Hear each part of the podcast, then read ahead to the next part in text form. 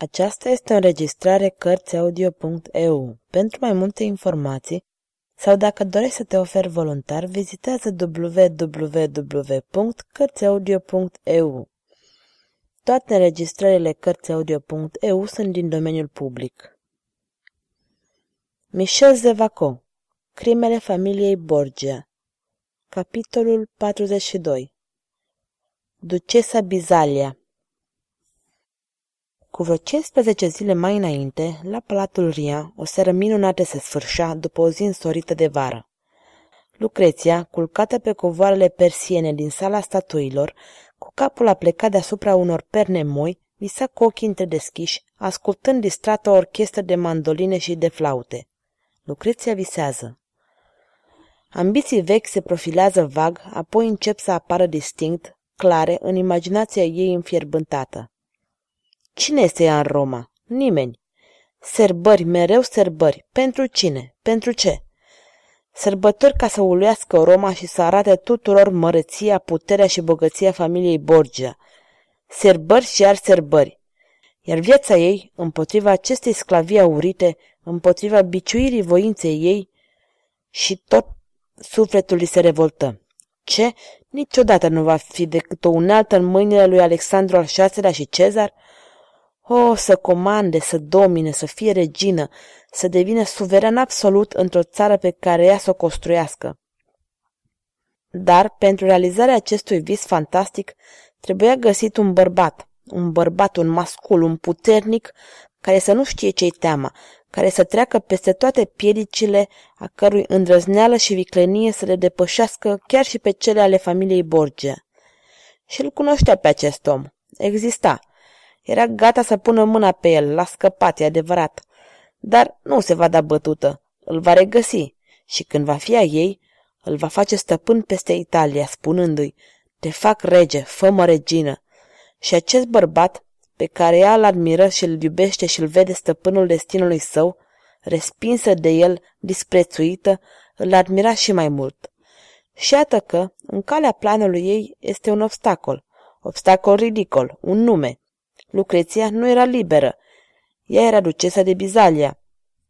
Și, pentru că undeva în Roma exista și omul căruia îi purta ea numele, căruia îi jurase supunere și fidelitate în fața Domnului, reprezentat de tatăl său, trebuia să se oprească, să dea înapoi, la naiba. Lucreția nu prețuia viața unui om prea mult, chiar dacă acesta era soțul ei. Și, chiar a doua zi, în fața palatului Ria, ducele de Bizalia fusese asasinat cu o lovitură de pumnal de către Cezar Borgia însuși, după ce îi spusese că soțul ei îl calomniase. Lucreția purtă doliu, afișând o mare durere. Se făcură ducelui de Bizalia niște funerarii magnifice. Nu se mai văzuse așa ceva de la moartea ducelui de Gandia. Astfel de spectacole ofera Borgia poporului. Roma nu se distra decât atunci când papa sau fiul său asasinau pe cineva. Lucreția nu-și dădea seama de golul ce se crea în jurul ei.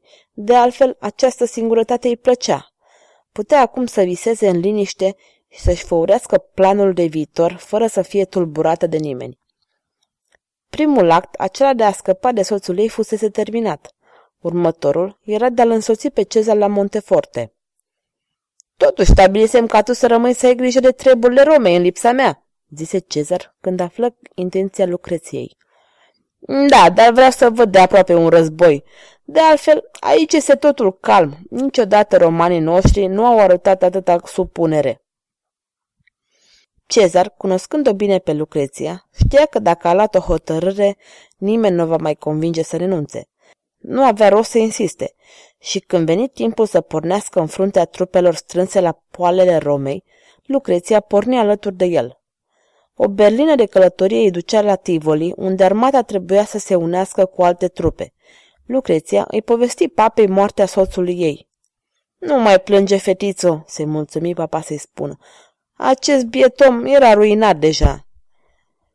Aceasta fusese toată orația funebră făcută ducelui de Bizalia. Apoi, tatăl și cei doi copii se grăbiră să treacă în revistă lucruri mai interesante. Primul subiect a fost cel al răpirii rozitei de către Ragastă. Bătrânul Borgia, Cu multe glume povesti cum fusese atras în cursă el, vulpoi bătrân, cum o crezuse pe Rosita moartă și cum au găsit sicriul gol. Deci, conchise Cezar, acest om ne-a învins pe toți trei, unul câte unul. Păcat că nu este unul de-a nostru, oftă papa. Adevărat, tată, dar s-a jucat cu noi și a bătut joc de noi. Acest om va sfârși de mâna mea. Lucreția zâmbi. Papa le firul. Va muri dacă îl găsești. Cine știe unde o fi acum? Poate este în Franța. În acest moment, un paș intră în cameră. Ce s-a întâmplat?" întrebă Cezar. Baronul Astor și Don Garconio tocmai au sosit. Vă cer permisiunea de a fi primiți. Imediat, strigă papa.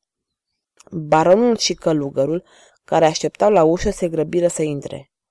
Singuri? țipă la el Borgia. Și răniți? adăugă și Cezar. Într-adevăr, baronul avea brațul legat cu o eșarfă și călugărul avea brațul bandajat. Amândoi erau palizi și stârneau mila. Călugărul îngenunche în fața papei. Sfinte părinte, strigă el, Dumnezeu mi-e martor că am făcut tot posibilul pentru a vi-l aduce pe contele Alma. A refuzat? Trebuie adus cu forța. Ce folos, baroane, că ești mare ca un Hercule? Și tu, Garconio, de ce ești viclean ca un diavol? Am unit forțele voastre și voi n-ați fost în stare de nimic. O să plătiți scump pentru asta. Sfinte părinte, zise cărugălul pierit de frică, contele Alma nu a refuzat, îl convinsesem, ne urma. Atunci vorbește odată. Atunci, Sfinte Părinte, sunt forțe care pot strivi orice previziuni umane. Eram departe de Monteforte și totul mergea bine, când am avut nefericirea de a cădea în mâinile lui Satan. Satan care s-a năpustit asupra noastră și l-a răpit pe contele Alma ca să-l ducă la Monteforte. Ah, călugăre ai nebunit? Ce înseamnă asta? Cine este Satan? Lucreția izbucni în râs. Ragastă, tot ragastă, zise ea voiasă. De unde știe signora? întrebă călugărul uimit. Ghicesc. El era, nu-i așa? Da, doamnă. Sfinte părinte, este adevărul gol-goluț. Și Don Garconio le povesti toată scena de la Han, cum a apărut Ragastă, cum a fost rănit în luptă cu acel demon, lupta baronului cu Ragastă, plecarea lui Alma cu acesta. Papa se albise de furie. Cezar simțea că îl înnăbușe mânia. Imbecililor, mormăi el, lașilor! Era gata să sară asupra călugărului, dar papa îl opri. Nu vezi câtă ură au împotriva lui Ragastă? Vor încerca să se răzbună la fel ca noi și poate vor reuși mai bine. Cezar își dădu seama că papa avea dreptate. Baronul și călugărul, fericiți de a fi scăpat așa ușor, ieșiră grăbiți. Ce părere ai?" îl întrebă bătrânul Borgia pe Cezar. Cred că acest om este geniul rău al casei noastre. Sfârșitul capitolului 42